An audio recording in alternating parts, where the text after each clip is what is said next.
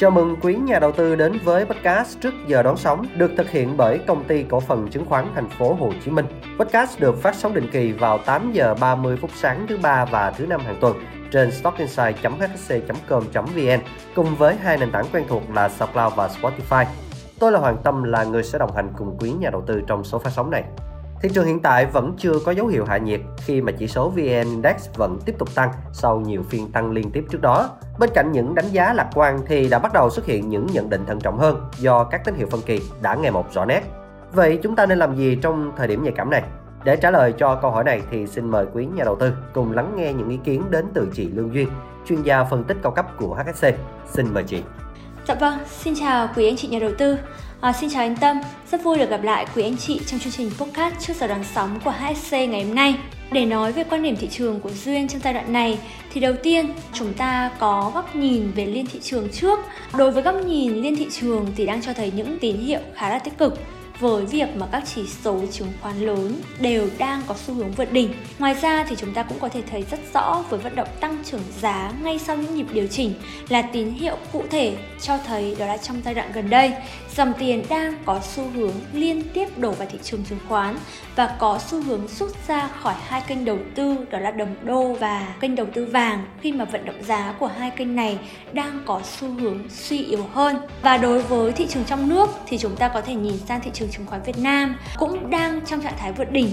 Đây cũng là điểm nhấn khá tích cực trong giai đoạn này và hỗ trợ cho thị trường chứng khoán Việt Nam trong suốt giai đoạn gần đây đó chính là các chính sách hỗ trợ kịp thời của chính phủ và ngân hàng nhà nước đến mọi khía cạnh của nền kinh tế và các ngành nghề. Cùng với đó, điểm nhấn cho thị trường chứng khoán có nhịp tăng khá tốt ở đoạn này đó chính là yếu tố thanh khoản và điều này tiếp tục duy trì và mạnh mẽ hơn sẽ là cơ sở để cho chỉ số thị trường chung tiếp tục tăng trưởng. Và sau phiên giao dịch vượt đỉnh 6 tháng hôm thứ hai vừa rồi thì thị trường đã có nhịp test trong hai phiên giao dịch gần đây cho thấy thị trường đang khá là vững vàng để có thể tiếp tục đến vùng cản mới cao hơn ở phía trên. Đặc biệt chúng ta phải nhắc đến sự nâng đỡ và trỗi dậy của nhóm cổ phiếu ngành ngân hàng, nhóm cổ phiếu vua trong các phiên giao dịch gần đây và đúng lúc, đúng thời điểm nhất là vào phiên giao dịch ngày hôm qua khi mà nhóm này đã kéo chỉ số so áp lực vận động rằng co trong suốt hai phiên giao dịch vừa rồi kiểm định lại cái vùng cản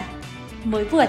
Dù là trong 6 tháng đầu năm cho tới thời điểm hiện tại, thách thức đối với nhóm ngành ngân hàng vẫn còn đang hiện hữu, biểu hiện đến từ thị trường bất động sản khi mà lĩnh vực này chiếm đến 21% tín dụng của hệ thống ngân hàng. Và tính từ đầu năm đến hết nửa tháng 6 vừa rồi thì tín dụng toàn ngân hàng chỉ đạt là 3,36%. Đây là mức rất thấp Bên cạnh đó thì đa số các ngân hàng đều ghi nhận tỷ lệ nợ xấu tăng và tỷ lệ dự phòng rủi ro tín dụng giảm so với quý trước. Tuy vậy thì vị thế ngành ngân hàng ở thời điểm hiện tại thì cũng đang khác xưa rất là nhiều rồi. Chất lượng tài sản thì được cải thiện hơn, cũng như là có khả năng chống chọi lại những cái điều kiện bất lợi. Ngoài ra thì trong bối cảnh nền kinh tế còn khá là nhiều thách thức, thì việc chỉ đạo liên tục của chính phủ về việc nới lỏng chính sách tiền tệ không chỉ phản ánh thông qua việc cắt giảm lãi suất 4 lần vừa rồi, mà còn thông qua những thông tư liên quan đến thị trường trái phiếu doanh nghiệp và cho phép các ngân hàng cơ cấu giữ nguyên nhóm nợ. Trong tương lai thì có thể sẽ có nhiều, thêm các chính sách hỗ trợ nữa. Nhìn chung thì điều này cũng đã tác động tích cực đối với nhóm cổ phiếu ngành ngân hàng và chúng ta cũng sẽ thấy rõ ràng hơn sự cải thiện trong thu nhập từ lãi và dịch vụ, cũng như chất lượng tài sản của các ngân hàng từ nửa cuối năm 2023 trở đi. Điều này cũng sẽ là lực đẩy thu hút nhà đầu tư đối với nhóm cổ phiếu này. Và nhờ vào vận động tích cực của nhóm cổ phiếu này cũng đã khiến cho dòng tiền tiếp tục tự tin hơn để tham gia và lan tỏa đến các nhóm ngành khác và dẫn dắt thị trường chung vươn lên những tầm cao mới. Và như vậy thì với vận động của thị trường trong phiên giao dịch ngày hôm qua, có thể nói là đã kiểm định thành công vùng đỉnh vừa mới vượt và vùng mục tiêu tiếp theo của thị trường sẽ là ở vùng 1150 điểm.